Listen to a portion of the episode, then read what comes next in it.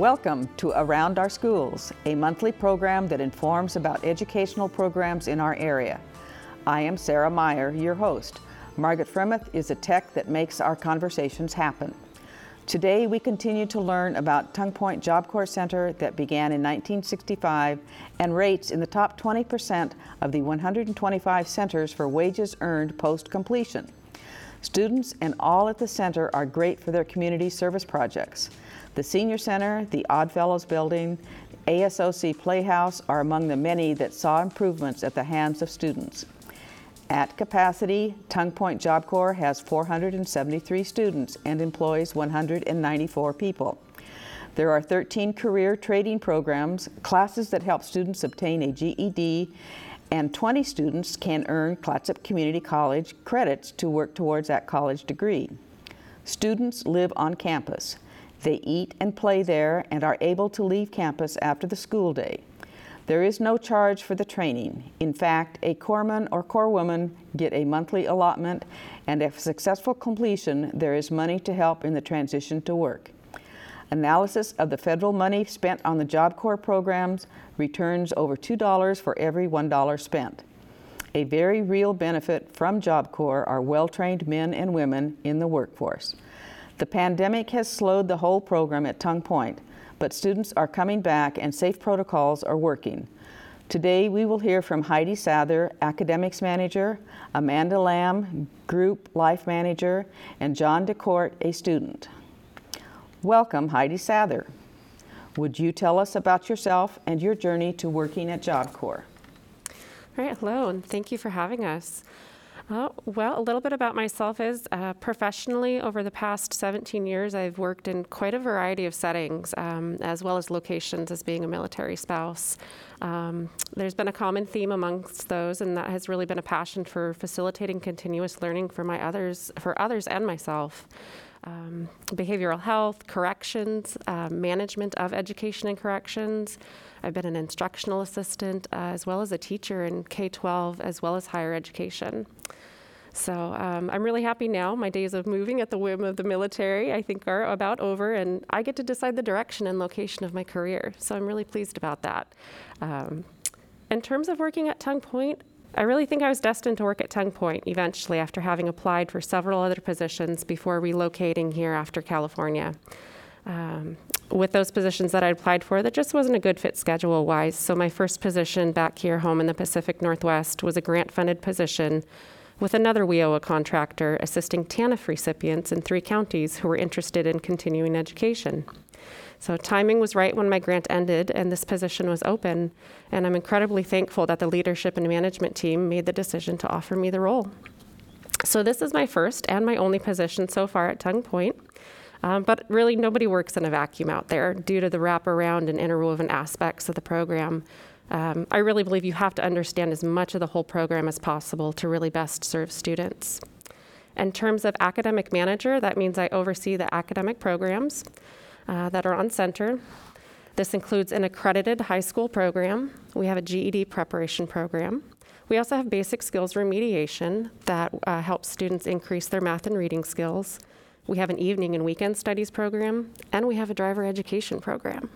So those are all the components of our academic programs that I oversee. I had no knowledge about driver's ed. What a fantastic opportunity. Okay, well, welcome Amanda Lamb. Would you tell us about yourself and your journey to Job Corps? Thank you for having us.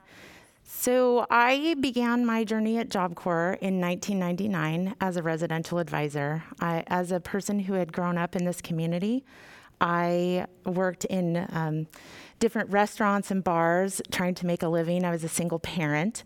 And I had a friend who worked there and she loved her job. She had a set schedule, she had benefits. And so she encouraged me to apply out there and I loved it. My first two weeks there were um, a little stressful, you know, because I had never experienced the diversity, different cultures. You know, having grown up in this community, it, it was very limited.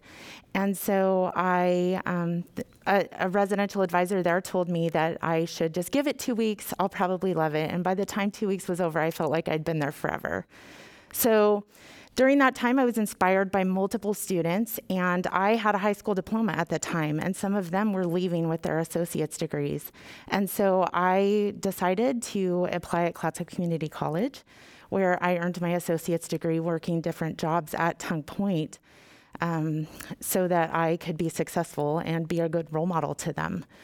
I have worked several different positions at Tongue Point. They, it's kind of an ongoing joke. I, I might have had 11 or 12 of them by now. I worked, you know, night shift jobs so I could take day shift classes. I worked day shift jobs so I could take night classes. And so um, I have a well rounded background in the Job Corps community. Once I completed my associate's degree, I was promoted to a supervisor position and have just continued on from there.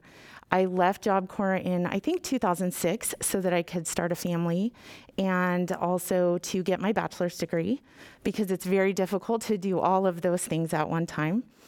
And returned in 2012 as a residential living supervisor and promoted on to, well, I transferred over to the Career Transition Services Department so that I could help students get jobs and then I went and became the record supervisor. I've been the student personnel officer, who is kind of the disciplinarian vice principal type position. And on to now the group life manager. I've been in this position for three and a half years. What does a group life manager do? Well, the group life manager oversees the largest department in the center. So, uh, on a typical uh, non COVID related day, I have about 50 people in my department. I have five supervisors, a specialist, and a secretary who report directly to me, and I work with them continuously. I'm also on the program managers team. So I work with Heidi and other people in, on our department. Um, working with the career technical training manager, the academics manager, the counseling employability services manager, and the seamanship manager. And we all work for the deputy center director. So you said you have five people that work directly with you. Does that mean you've got five supervi- five dorms? Yes. Well, we have four dorms. We have a recreation department and we have the student government department. Those all directly report to me. So our four dorms, um, we have 473 students. So residents one and two each have over 160 students in them. Residents three has about 80 students, and then residence four has about 103. So, So way back when I was in Job Corps, I had residence five that I was a supervisor for. And that's now the little garden that you have as you come into the Tongue Point. That's a lot of weeds, but that, that was residence five. I didn't even know that existed. Life, life changes a little bit. So, welcome, welcome, Jon DeCourt. Would you tell us about yourself and your journey to Job Corps? Uh, yeah, so when I had first heard about Job Corps, uh, my I was enrolled at Battleground High School, and my oldest brother, who was 18 at the time, I believe, this was back in 2016, I think, uh, he went to Tongue Point Job Corps Center for cement masonry, and uh, he graduated within a year with his diploma and his license and all that, and he went to a apprenticeship, and I thought that that was a great opportunity, so uh, me and my other brother kind of followed in his footsteps, and uh, now we're we kind of hopped between schools, and then once we were eligible to go to Job Corps, we took that opportunity right away, and we got into uh, BCT, which is Building Construction Technologies, uh, and so yeah, that's that's basically it. so you came from high school to Job Corps. Yes. Yes. Thank you. That's pretty neat. Amanda, I'd like to look at life on campus before COVID. Can you take us through a student's day one arrival, the orientation program, the career choices they make, and residential placement? How does that work for a student? And how many students are coming in at one time? Well, we have a different amount of students that come in typically. Um, I have seen a group of, you know, seven or eight come in up to 50. So we try to keep it between 10 and 14 because that's more manageable for all of the staff involved. But on a typical day, uh, they come in on a Tuesday. The students would be picked up at the airport or at the bus station on a a school bus, and we would have student mentors that we've trained to work with new students and to welcome them. And we have, you know, snacks on the bus, those kind of things. They get a chance to ask the students all the questions, you know, get the dirt dish to them. And then they arrive to the center where we have our residential staff. We have our what we call a housing advisor who's in charge of all of the welcome process for the student, who gets their room ready, who issues them their keys, you know, does a, a brief tour with them or has their mentors do that. And um, so when they arrive to the center, we search their belongings because we need to check for drugs, any other, um, you know, weapons or any other contraband that they might have. They are then um, processed through with their mentor. The mentor takes them on a brief tour of the center, shows them the recreation center, which is pretty magnificent, um, shows them the dining hall, walks them around, introduces them to other students. They help them inventory their belongings because we're required to do that within 24 hours of their arrival. And then they help them make their bed, show them how it what the room score expectation is for the next day. And then they go to what we call a welcome dinner, where in our residence one, we have what's called the surf shack. And it's a kind of like a party game room. It has like carpet ball and it has TVs and maybe foosball and um, ping pong in there. And so we kind of, we bring them food and drinks and just kind of let them mix and mingle. And they meet the residential living supervisors, the housing advisors, and some of the student government and mentor students. And so they kind of present to them, uh, answer their questions, kind of help them relax, and then they are off to you know different meetings. It's a a really intense day for them, be, coming in, not having a lot of structure and then being like, oh, here's the rules, here's what's expected. And we take it easy on them for a while. You know, we try, figure it's going to take about 30 days until they're acclimated to our program. So we don't expect a perfect bed the next day. We don't expect their room score to be perfect, but we do try to coach and mentor them along the way so that they can reach that perfection. Um, in the morning, the mentor meets them at their dorm room, takes them to their to breakfast, and then takes them to their first class in the uh, career preparation program. They check in with them throughout the week and hopefully throughout their time at Job Corps.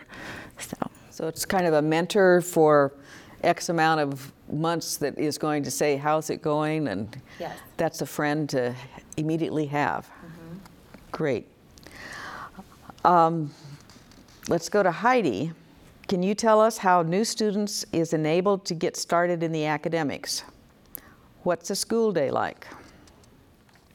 Uh, yeah, so uh, students' introduction to academics uh, at Tongue Point really begins um, really rather soon. Um, Amanda had mentioned the career preparation phase. We call it CPP. Uh, so that's the students' first four to five-ish weeks in the program. And during that time, um, the students are getting an overview of all the different areas of the program. Um, you know, the trade side, the academic side, the medical side, the group life side. Um, so during that time, uh, students are given an overview of the academic programs, all those programs I mentioned to you that I oversee. In addition to that, the students are taking the TABE test, the test of adult basic education. And that's a requirement component of the job Corps program for every student, regardless of whether they have high, high school completion status or not. The purpose of that test is that it provides our instructors a measure of where the student is at with their math and reading skills. It's going to give us an indication if a student is going to need some remediation necessary for um, successful progression through the trade program and ultimately in their chosen career.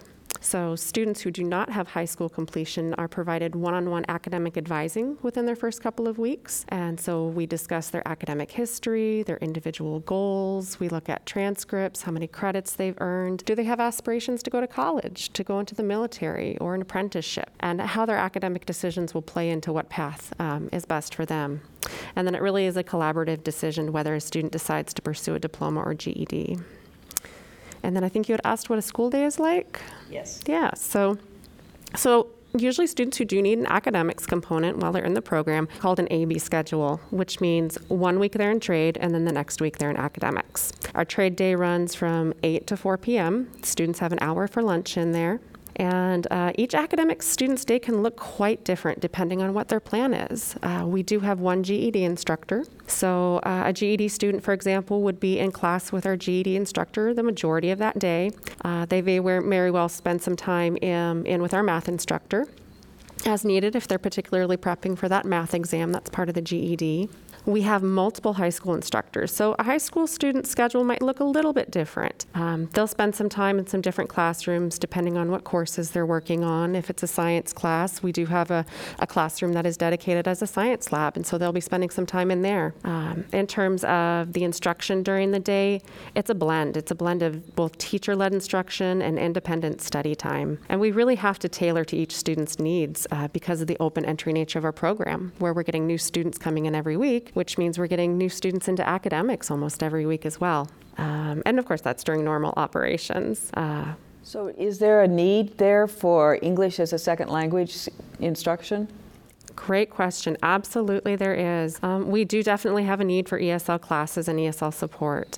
Um, we do have students in the program that um, are immigrants or refugees, some who have may have spent some time in school in the United States, and some who have not spent any time in a public school in the United States. Um, varying levels of English proficiency as well. Um, so when these students come in, uh, usually we get a heads up. There's a lot of pre-interviews. The the CPP career preparation phase instructors are reaching out to all of the students who are coming in, and they're getting an idea of uh, what that student might need coming in. Uh, if it's if it is a student who English is not their primary language, they're immediately alerting the academics department saying, hey, we have a student who's coming in. They're going to be an English language learner.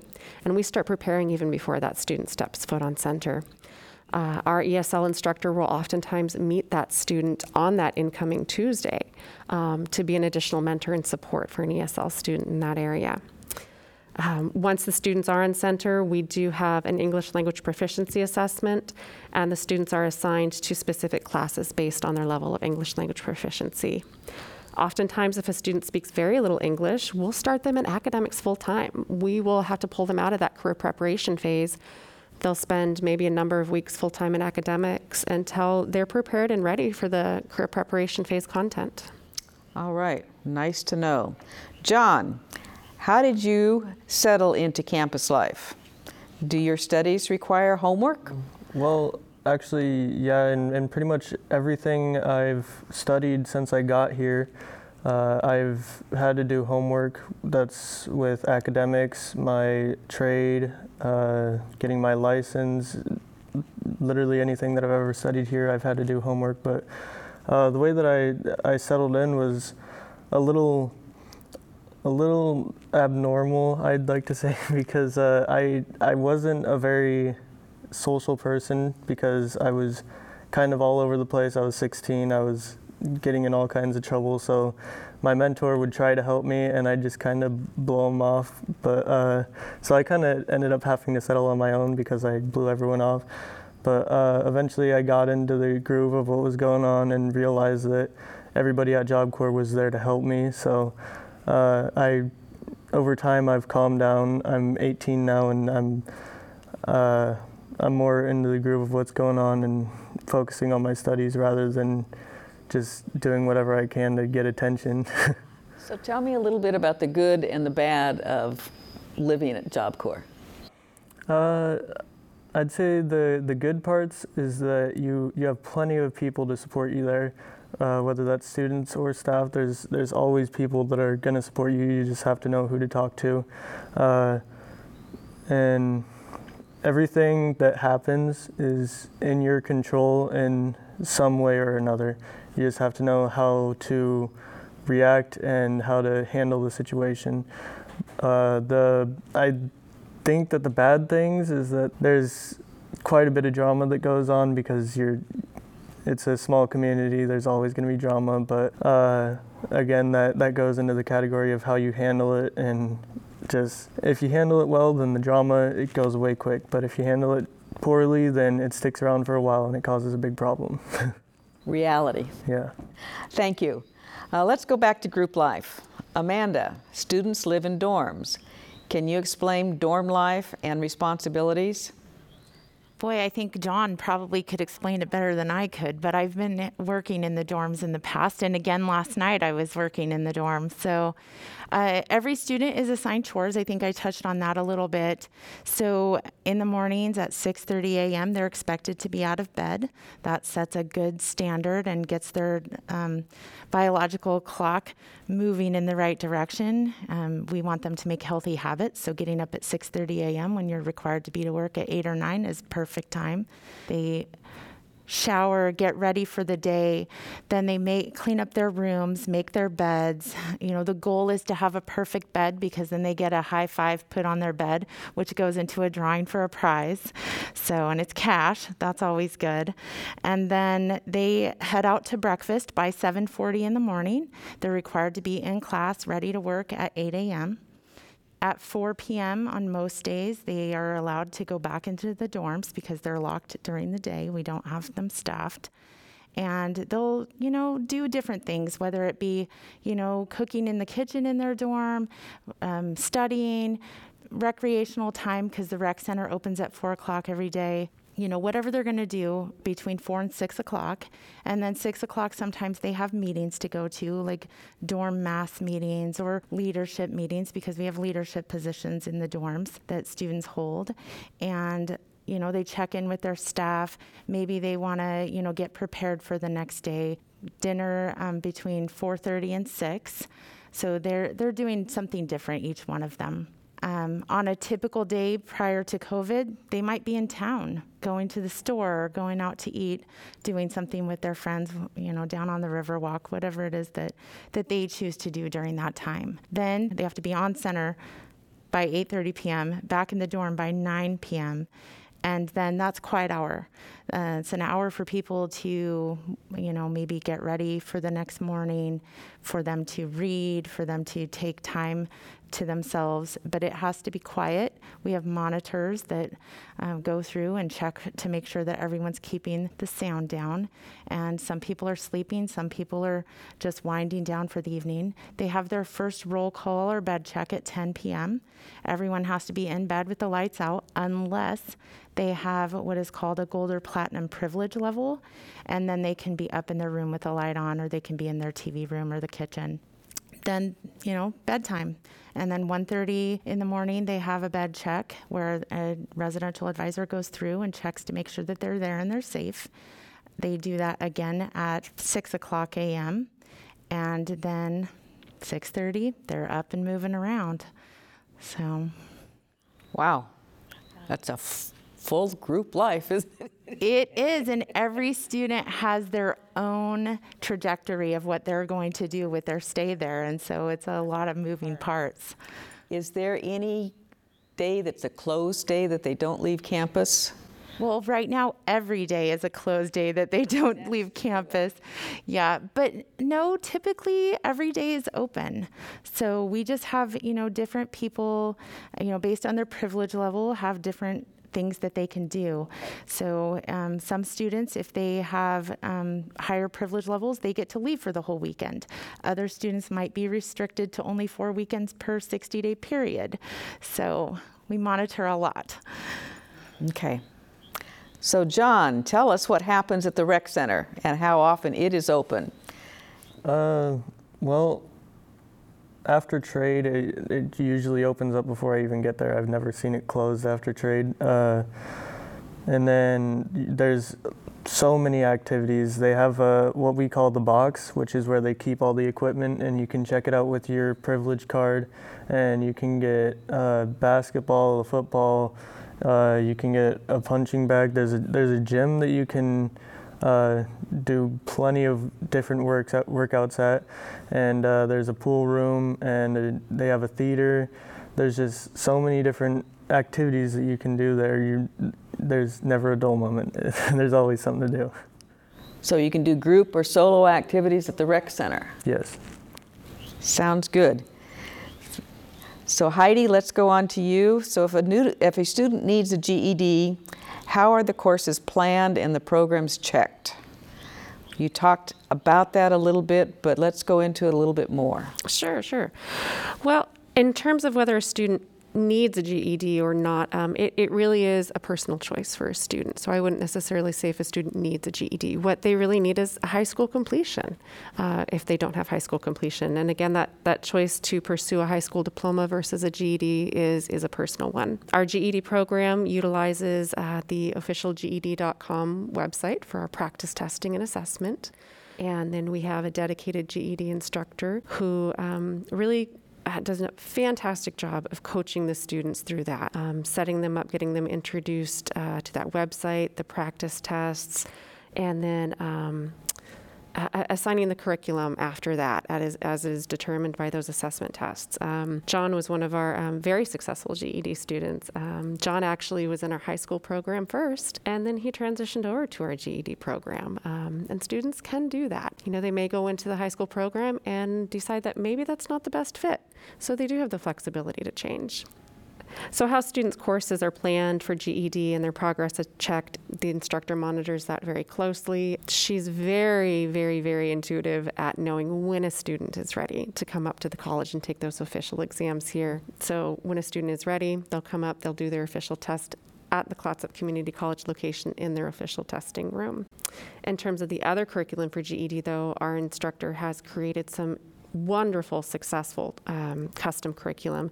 She has created her own custom uh, essay preparation curriculum, as there's an essay portion on one of those tests. And I, I think the students really, really enjoy it. And I think nine times out of 10, if not more than that, the students are successful on their first attempt because of her hard work doing that. Good. Jon, you came to Job Corps in 2020. Tell us about your career path and what you have done while at Tongue Point. When I first started off, I was uh, a very short amount of time. I was just in my trade and I, I was very confused because I didn't know what was going on. But uh, then I got to uh, academics and I struggled a little bit with that. And then I came back after we got sent home for the pandemic and I switched to GED and I got through that rather quickly. And then I've been focusing on trade lately. I have quite a few certifications. That helped me a lot. I'm currently working on getting my license and my forklift training. Uh, and then once I am 100% complete here, I plan to go to Utah to another Job Corps center for advanced training in car mechanics. Uh, but if that doesn't work out, then I'm just going to stick with plumbing and go to an apprenticeship and possibly unionize. So there's a possibility that you would join a union then from the trainings you've had here? Yes. That's pretty exciting. Oh, it's been a great discussion. So if people want to connect up with Job Corps, what do they do? What, where would you send them? Great question. So um, in order to find out more information about Job Corps, Katrina Gasser uh, is our amazing business community liaison. Uh, folks can reach out to her directly at 503 338 4924. Uh, outside of Oregon, uh, anyone can call 1 800 733 JOBS. Uh, website as well, we have jobcorps.gov, J O B C O R P S dot G O V for lots of general information. What we really look forward to is when the campus opens up again and it's less restricted, and Katrina can once again offer the campus tours. Yes, Job Corps is fantastic. Our thanks to Heidi Sather, Academics Manager, Amanda Lamb, Group Life Manager, and Jon DeCourt, a student, for sharing the work of Tongue Point Job Corps. This is an important career training program that we want to continue for many decades. Thank you, KMUN Radio, Margaret Fremeth, and I am Sarah Meyer. If you have comments, please send them to us via KMUN.